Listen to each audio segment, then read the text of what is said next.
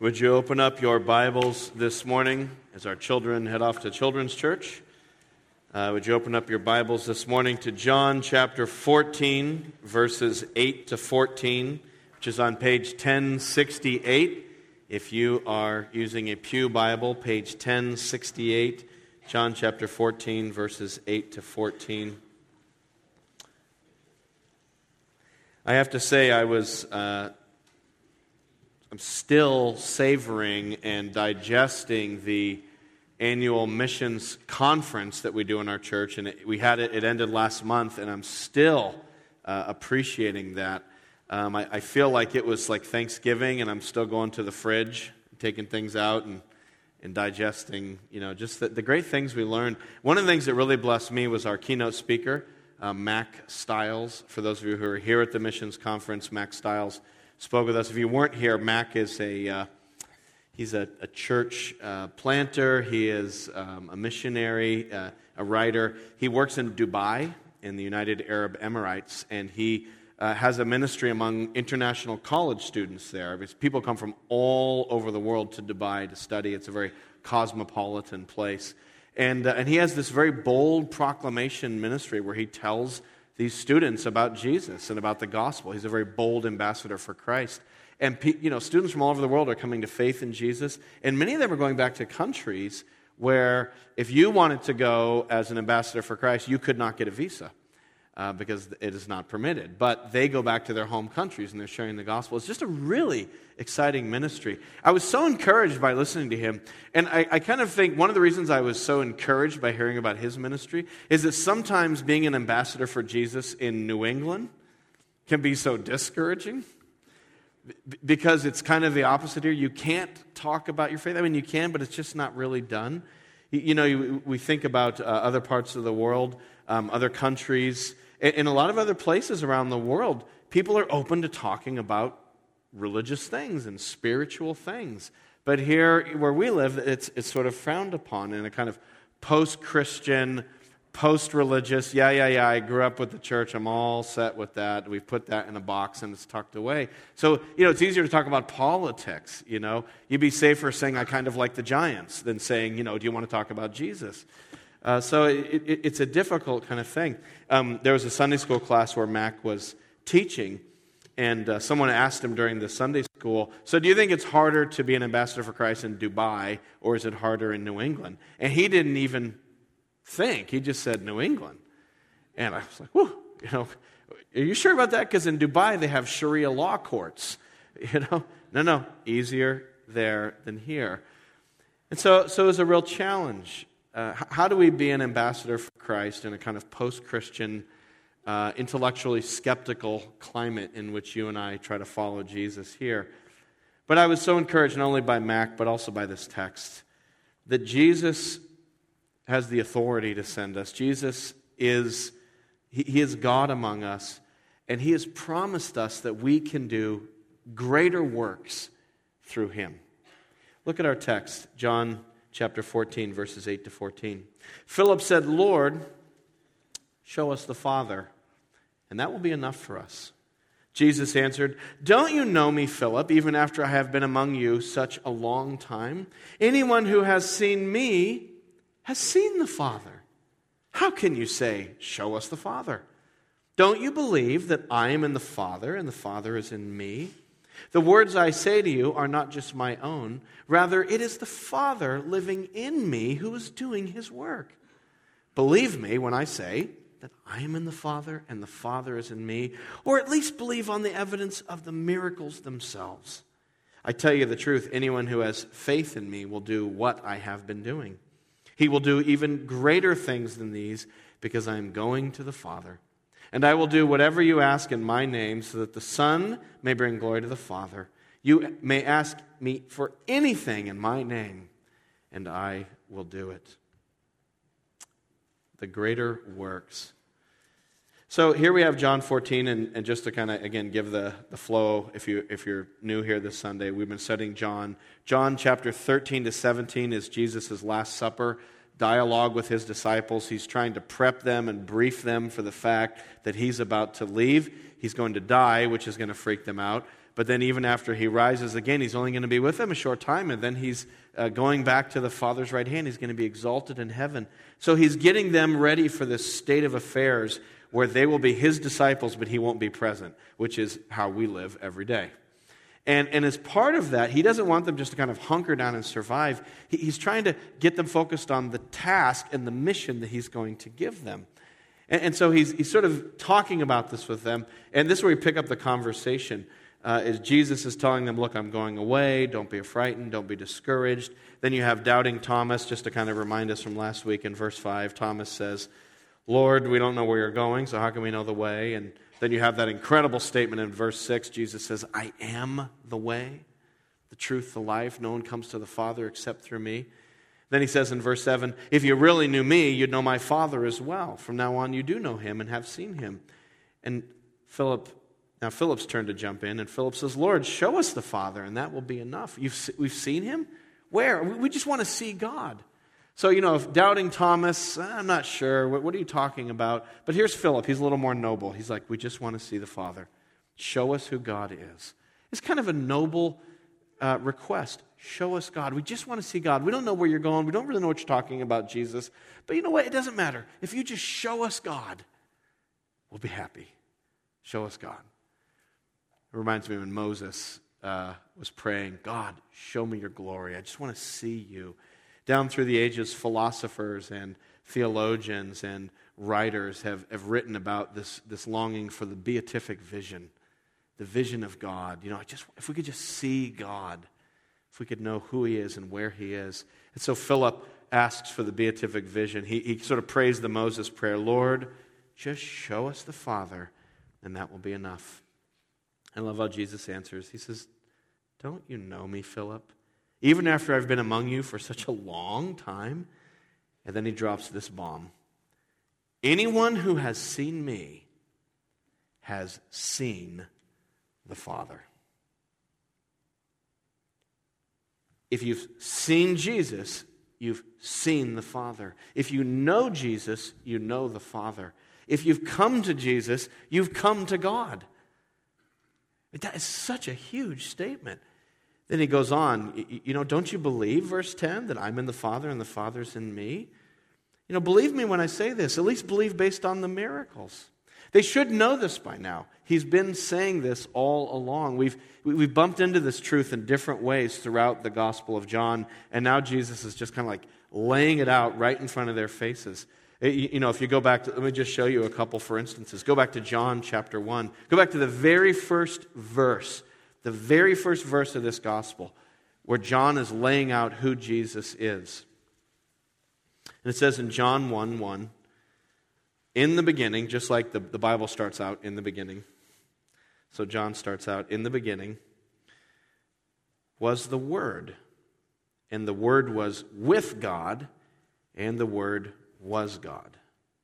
And so, right there in that first verse, we have the, the basic dynamic of what we call the doctrine of the Trinity. There's God, God speaks His word, and the word is with God, but the word was God. He's with and was at the same time. So there's one God, but that God, within that one God, there's a withness. There's, there's persons who interact. There's the Father, and there's the Son, and the Spirit. They're with each other, but they're only one God. We're not worshiping three gods, we're worshiping one God. And you say, How can that be? I have no clue. This is God we're talking about. That in the one God, there's a family, there's a, there's a community Father, Son, and Holy Spirit. That God is a relational being within himself, enjoying himself, worshiping himself. But there it is from the very beginning that within the one God, there's a word, and the word is with God, and the word was God. And then in verse 14, the word became flesh. That's Jesus. So John starts off the whole gospel with this very high view of Jesus, that he is God made flesh. But Jesus taught this. That's where John got this idea.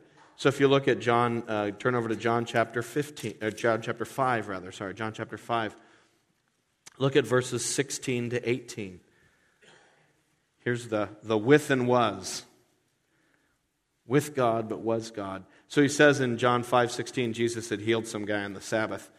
And so, because Jesus was doing these things, verse 16, on the Sabbath, the Jews persecuted him. How did he respond? Verse 17. Jesus said to them, My Father is always at his work to this very day, and I too am working.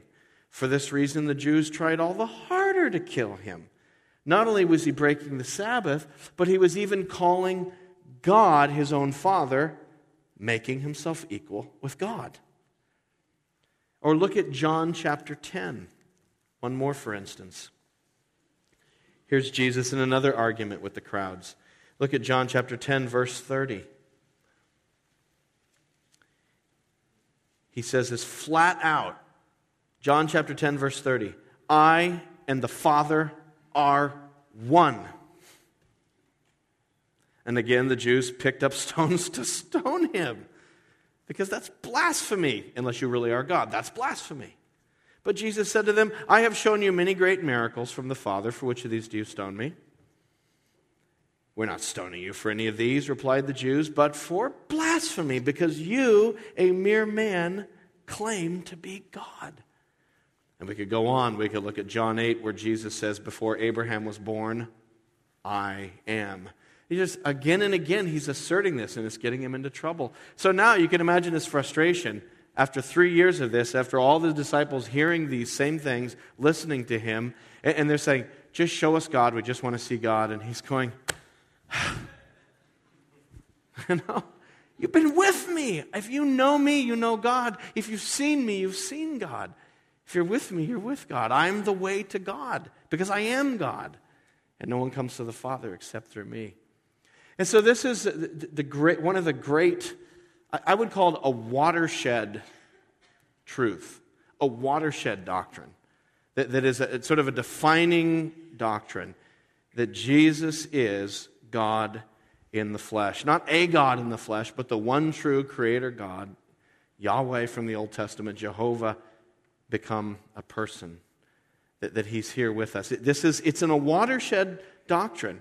It's, it's a line in the sand, and it sort of divides the views of Jesus to one side or the other. Because generally speaking, if you think about how the world views Jesus, if you think about how different cultures view Jesus, different philosophies and, and worldviews, generally speaking, throughout history, the world has viewed Jesus in a positive light, even a very positive light right? So, so you know, it's, it's very few who, who would look at Jesus in a negative light. Most honor him in some way or another.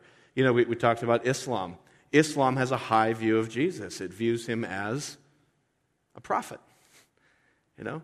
Um, uh, you know, Jehovah's Witnesses honor Jesus as the first created one of God. He was the first thing God created. But there's that line, right? Not he is Jehovah, but he's the first one Jehovah created. He's a prophet. He's not God himself, but he's a prophet.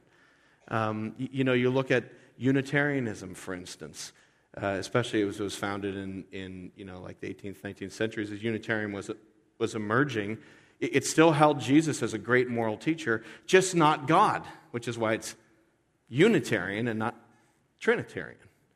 And so, again, there's that line high honor, but not saying, yes, he is God in the flesh. You know, you look at Hinduism, uh, he's in, maybe perhaps seen as an avatar of one of the many gods. It's polytheistic. Or even Mormonism, which at its heart is polytheistic because it teaches that you can become a god if you follow all the right steps of your own planet and, and, and you can you can have a, you know, a goddess wife and together you can populate your planet and if those people follow the right steps they can become gods it's, it's polytheistic so jesus is a god one among many but again, there's honor, there's respect, there's even supernatural respect given, but there's that watershed issue. Is he the one true God in the flesh? And Jesus says, This is who I am. And so we as Christians, we affirm this. But you know, as I was reading this and thinking about all that, I was like, yeah, I affirm that as a Christian with my mouth. But do I really believe that? You know, it's easy to, to be on this side of the line, say, oh, yeah, Jesus is God. It almost rolls off the tongue too easily. And I wonder, is my heart across the line? Do I really love and worship and know Him as God in the flesh? If I, you know, I, wonder if I'm not more like Philip than I think. where I follow Jesus, I know Jesus, I believe in God, but show me the Father. Show me who God really is. It's like, it's me, Jesus is saying. It's me. If you know me, you know the Father. If you've seen me, you've seen the Father. If you're talking to me, you're talking to the Father. If you're worshiping me, you're worshiping God. I wonder how that kind of sincere belief in who Jesus is might affect my praying. I wonder how it might affect my worshiping. I wonder how it might affect my living. And I wonder how it might affect my being an ambassador for Christ in the world as I'm going out to tell the world about Jesus. And we don't have to wonder because he goes on to tell us what that means. If you look at verses 12 to 14, after rebuking Philip for his kind of incomplete faith, for his not fully seeing who Jesus is, he goes on to give the, the positive of, hey, if you do believe, if you really believe who I am, then this is what you'll do. This is, this is what it looks like life on the other side of that line of truly embracing me. And, and he points out two things. There's probably a lot of things we could say about believing that Jesus really is the Son of God. Uh, but, but there's two here that Jesus wants to highlight. He says in, in verse 12, here's the first one I tell you the truth. Anyone who has faith in me will do what I have been doing. He will do even greater things than these because I am going to the Father.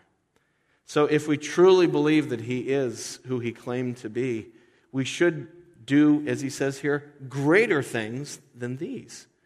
So there's our second bombshell. Another bomb drops. so the first one was if you've seen me, you've seen God. Wow. All right, not done yet. And if you believe, you'll do greater things than these. What? Uh, wait a minute, say that again, Jesus. I will do greater things than the things you have done? Are you kidding me? He was talking about his miracles here believe on the evidence of the miracles. And then he says, if you have faith in me, you'll do even greater things than these. Like, okay, what does that mean? I need to know what that means because that's a huge promise. Does it mean that I will do greater miracles than Jesus? Because he did some whoppers. He fed the 5,000 from a few loaves of bread. He turned water to wine. He, he gave sight to the blind. He, he took people who were paralyzed and made them to walk again. He drove out demons. He calmed the sea. He walked on water. He raised Lazarus from the dead. And so, is it saying that if, that if I have real faith in him, I will have a greater miraculous ministry than that? But then, what does that mean? Does that mean like he walked on water, but I can walk on lava? You know, like, I'm, you know, I'm, I'm not trying to be silly, but it's like, what does that mean? What does greater mean? That, that he raised a, a, body from the dead, but I could raise a cremated person from the dead. Like, what, is, what does greater look like?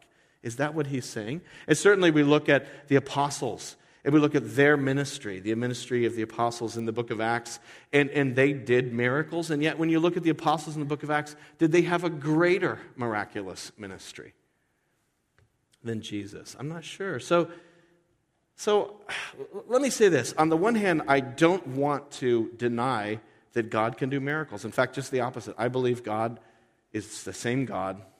I believe that Jesus is at the Father's right hand, and I believe God can do miracles.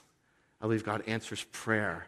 I believe, I believe many of us in this room could come up here and form a line and come to the mic and talk about the way God has answered prayers in startling ways that defy kind of coincidental, rationalistic explanations. That God heals and God answers prayer. It's amazing what He can do. So I want to affirm that, but I just want to say I'm not sure that's what Jesus is talking about here in this text. That's what I'm saying. So, what does it mean then to do greater works? In what sense will those of us who believe in Him do greater things? Well, maybe think about it this way Look at that phrase. He says, Because I am going to the Father. I think that's a key. The person who believes in him will do greater things because I am going to the Father. So the greater things are the result of the fact that Jesus is going to the Father, which means what? That he's going to die, he's going to be buried, he's going to rise again, then he's going to go to the Father's right hand. So, because of his work on the cross, his resurrection, and his exaltation, because of that thing, the greater works will result. So, so I think the greater works have to do with the, the position they, they, they hold in the unfolding of God's plan. They're greater because they take place after the cross and the resurrection. So, okay, think about it this way before the cross and the empty tomb, there's Jesus. He's doing miracles, he's teaching. What was the point of it? Why was he doing all that? What was the goal that he wanted to happen because of his teaching and his miracles? It was so that people would believe in him. You want a one, one phrase summary of the whole Gospel of John? Here it is. This is the whole Gospel of John's about. Believe in Jesus and you'll have eternal life. He's the, he is God in the flesh. Believe in him, you'll have eternal life. And you don't have to study John. There you go. So it's just, that's the whole thing right there. And so Jesus, he taught, he did miracles to prove that what he was saying was true. And after three years of all of that ministry, how many people believed in him? It was just a handful. You see that in John chapter 12. You know, John, sort of the, the first half of the Gospel of John concludes in John 12, and it's like, well, even after he'd done all these things, verse 37, they still would not believe. So he does this whole ministry, miracles like I've never done in my life, and, and at the end of it, people don't believe. Even his own disciples are like, wait a minute, what? Who are you? Where are you going? We don't get it, really. Just show us the Father because we don't know what you're talking about. You know, they're so confused and they're just, they don't totally understand what he's doing. They're freaking out, they're panicking. They, are just like, you know, just, just hens kind of, you know, being chased around and they're like, bark, bark, bark, you know, they don't know what's going on. They're clueless. And then Jesus dies, he rises again, and then after he rises again, they get it. Jesus opens their minds so they can understand the scriptures. And they start going, aha, you know.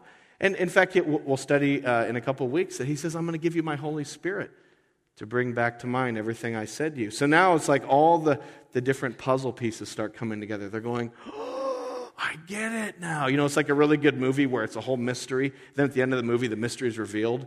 And then they replay the movie and you start seeing how all the things fit together.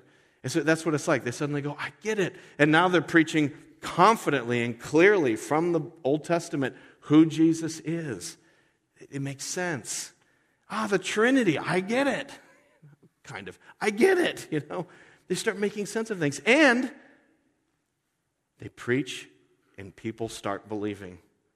Not onesies and twosies, but hundreds and thousands, and today, hundreds of millions and billions have come to faith in Christ.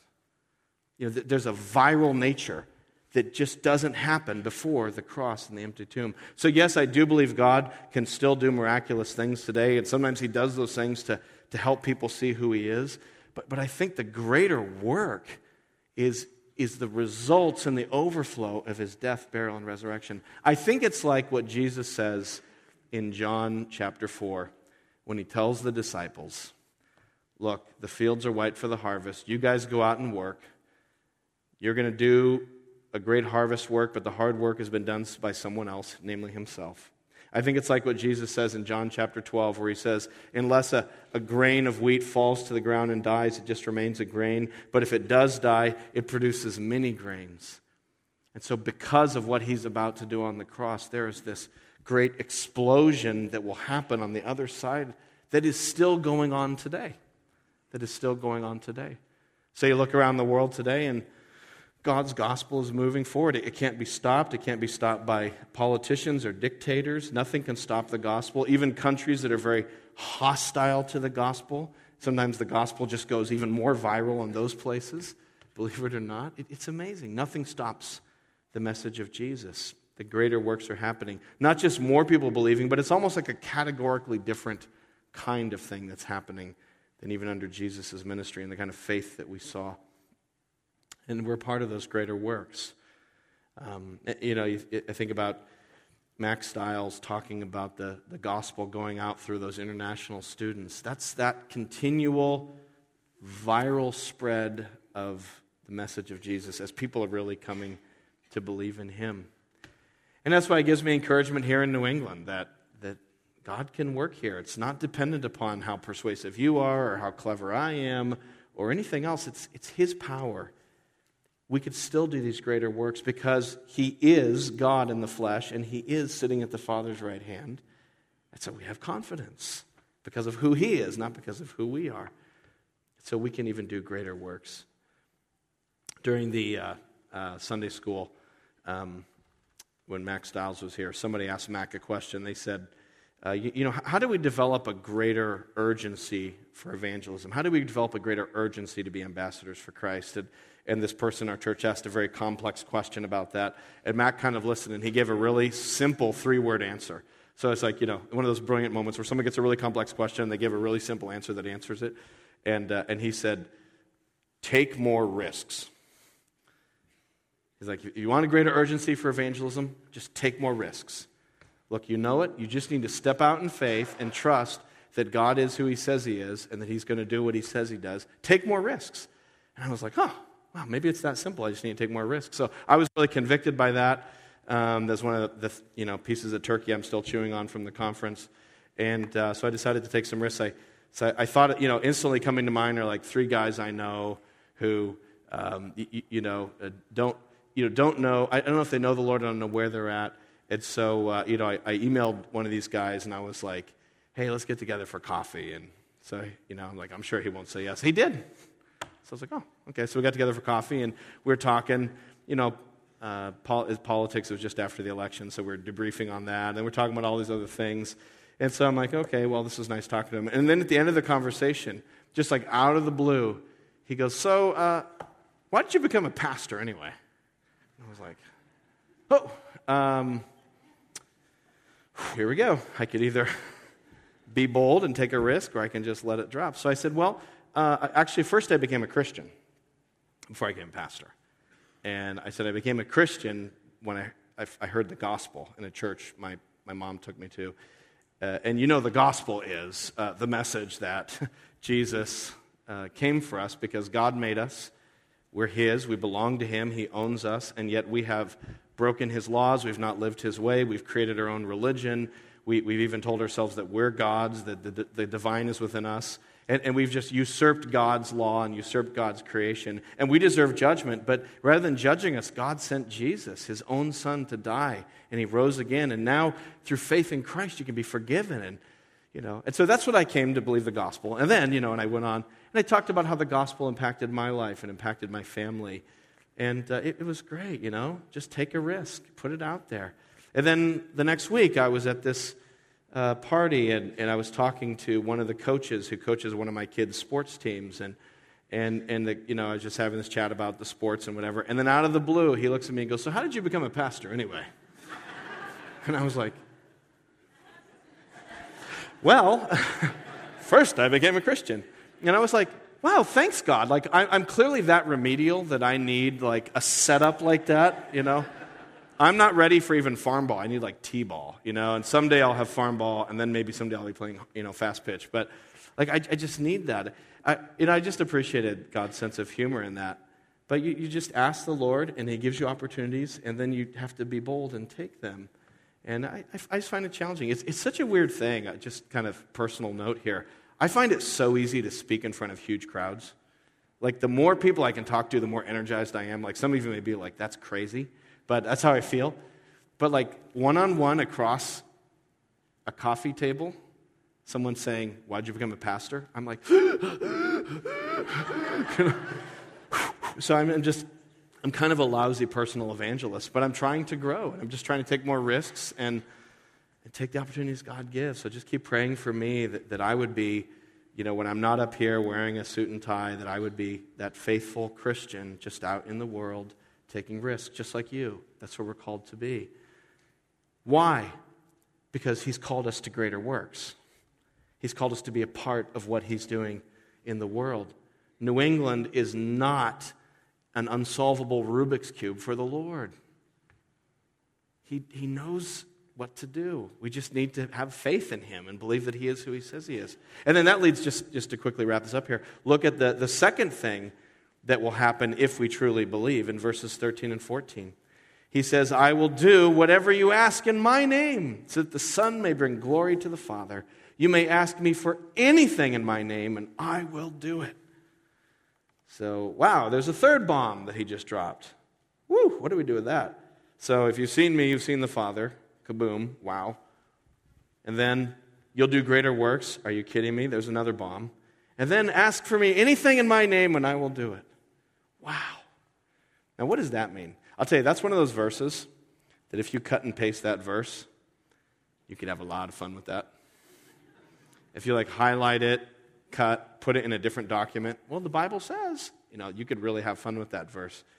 You know, anything in his name and he'll do it. All right, dear God, I am asking for one million dollars in Jesus' name. Hmm? You know, right? Okay, so it doesn't mean that. And that's why it's so important whenever you're interpreting the Bible, it's not like, what do you think or what I think or what does it mean to you or what does it mean to me? You have to ask, what does it mean in context? You know, words mean what they mean in context. And so you look at the context, and what's the context? The promise of the greater works. And so, whatever else it means to ask for anything in his name and he'll do it, it certainly has to include this idea of praying for the greater works. Now, you could look at what comes after. We'll study this next Sunday, but look at uh, verse 15. If you love me, you'll obey what I command. I think that's another part of asking. You have to love him and be in obedience to him. But you know, so there's your, there's your context. But within that, boy, what a promise to ask him for anything in his name. Am I asking for the greater works? I think sometimes my prayer life reflects the focus of my Christian life. And so my Christian life, so often, unfortunately, kind of uh, goes down to a low simmer, and my fervency for the Lord is low. And, and, and my Christian's life is kind of like, okay, just get through this week, you know, try to get things done, you know, try not to get stressed out. Don't do anything stupid that could either get me fired or land me in jail. And if I, you know, could just kind of make it through the week and maybe read my Bible a couple times, like I, I sort of survived. And it's unfortunate that my prayer life will reflect that. I'll have a kind of survival prayer life. Like, dear God, you know, just help me this week. And my ankle's kind of sore. Could you help me with that? That's bumming me out. And, you know, and then there's this bill. And then there's this thing at church I'm trying to figure out. Could you fix that? You know, and it, you got to pray for all those things because He did teach us to pray. Give us this day our daily bread, right? But He also taught us to pray Thy kingdom come, thy will be done. That's a greater work kind of prayer. So you got to pray both. It's not an either or. You got to pray for the basic things. You know, if you lose your car keys, ask God to help you find them. I mean, I, I do that sometimes. But like, pray that his kingdom would come here in New England. Pray that the greater works would happen. Take those risks of faith, reaching out to people, and be praying that God would do something that, that you couldn't explain. Just pray for a greater work. You know, even here in New England. There was a great Scotsman in uh, this, the uh, 16th century as the, as the Reformation was happening all over Europe and then going into the British Isles. It even, the Reformation even made it to Scotland. I don't know. It's really amazing. But it made it to Scotland. And there was this, the guy who sort of is known for the Scottish Reformation is uh, John Knox. And John Knox was this you know, you just imagine like the, the, the rough, burly Scotsman. Uh, this was John Knox. He was a booming voice and a, a, strong preacher. Before he became a preacher, he, he came to faith and was sort of mentored by this, this other guy named Wishart. And he actually became Wishart's bodyguard because of, you know, it's tumultuous times to, to believe in the doctrines of the Reformation might get you killed. And, and so for a while, Knox was his bodyguard. He would follow Wishart around carrying a two handed sword. How cool is that? you know, like, so anyway, and then, and then Wishart got burned at the stake by, uh, by, by Mary, a Bloody Mary. So he gets burned at the stake. And so now Knox is the new preacher to fill Wishart's place. So, you know, just imagine like Braveheart as your pastor. This is Knox. And uh, he's this, you know, crazy Scotsman. And, and he just is so passionate that the people of Scotland would come to believe that salvation is through faith in Christ not the sacraments of the church, not through your good works. It's justification by faith. And people were dying, burning at the stake over this doctrine. And here, you know, we, have never suffered anything like that for our faith. It, it, would you be burned at the stake for the doctrine of justification by faith? You know, people were burning in those days because they're willing to say the way to heaven is through faith alone in Jesus, not through the sacraments, not through penance, not through the church, but through Christ alone. And that was Knox. He was preaching this, and he just so wanted his countrymen to come to know the doctrine of free grace in Christ. And he prayed this prayer. His prayer was, Lord, give me Scotland or I die. Love that prayer. And oh, that God would take my heart and our hearts and bring us to a place where we could pray not just the words, but from the heart Lord, give us New England or we die. Let's pray.